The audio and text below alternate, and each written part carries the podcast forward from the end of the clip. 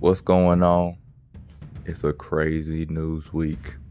I uh, hope everyone's doing well. Getting right to it. So, you've heard people uh, talk about this, and they tend to look at things either glass half full, glass half empty. Uh, and I think we all, for whatever reason, look at things one way or the other.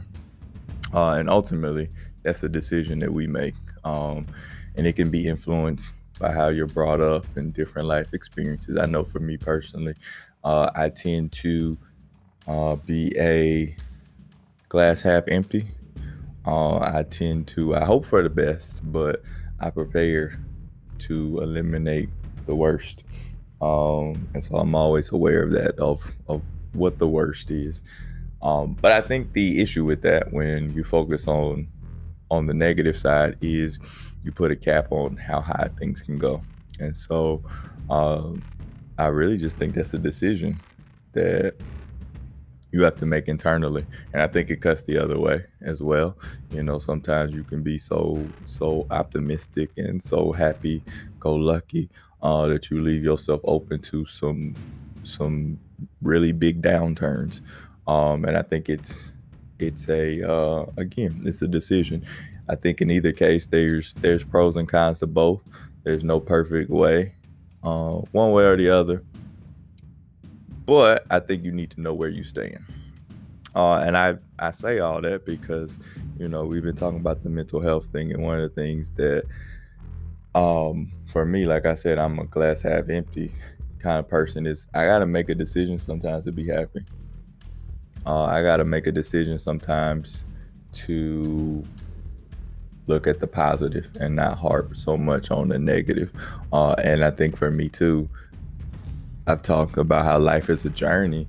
Uh, and I think for me, because I harp on eliminating the negative, uh, I have harped so much on the long term goals and building to those things uh, that sometimes I get so caught up in the goal, and once I knock that out, what's the next goal? I forget to look up. I get to I forget to, you know, smell the roses, so to speak. And so that goes straight into the next point, which is permission. Like for me, um, and this is this is my side. This is the people, the glass half empty.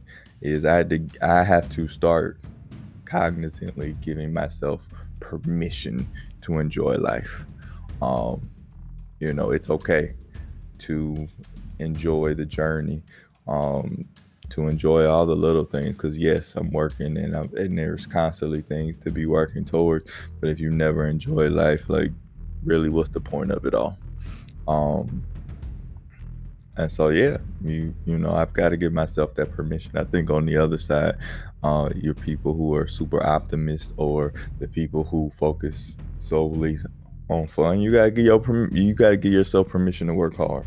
Um, you have got to, you know, it can't all be always be all fun, but it can't always be all work. And so again, there's pros and cons to that as well but finding that middle ground and being aware of where you stand so that you can balance yourself out because um, i know i've been off balance um, and some of that is based off of what's going on in the world and i think a lot of people are off balance but there are some there are things to be happy about and so um, that's where i'm that you got permission to be happy you got permission to work hard. You have permission to enjoy life. And it starts with you being aware of where you stand and making this decision to do better.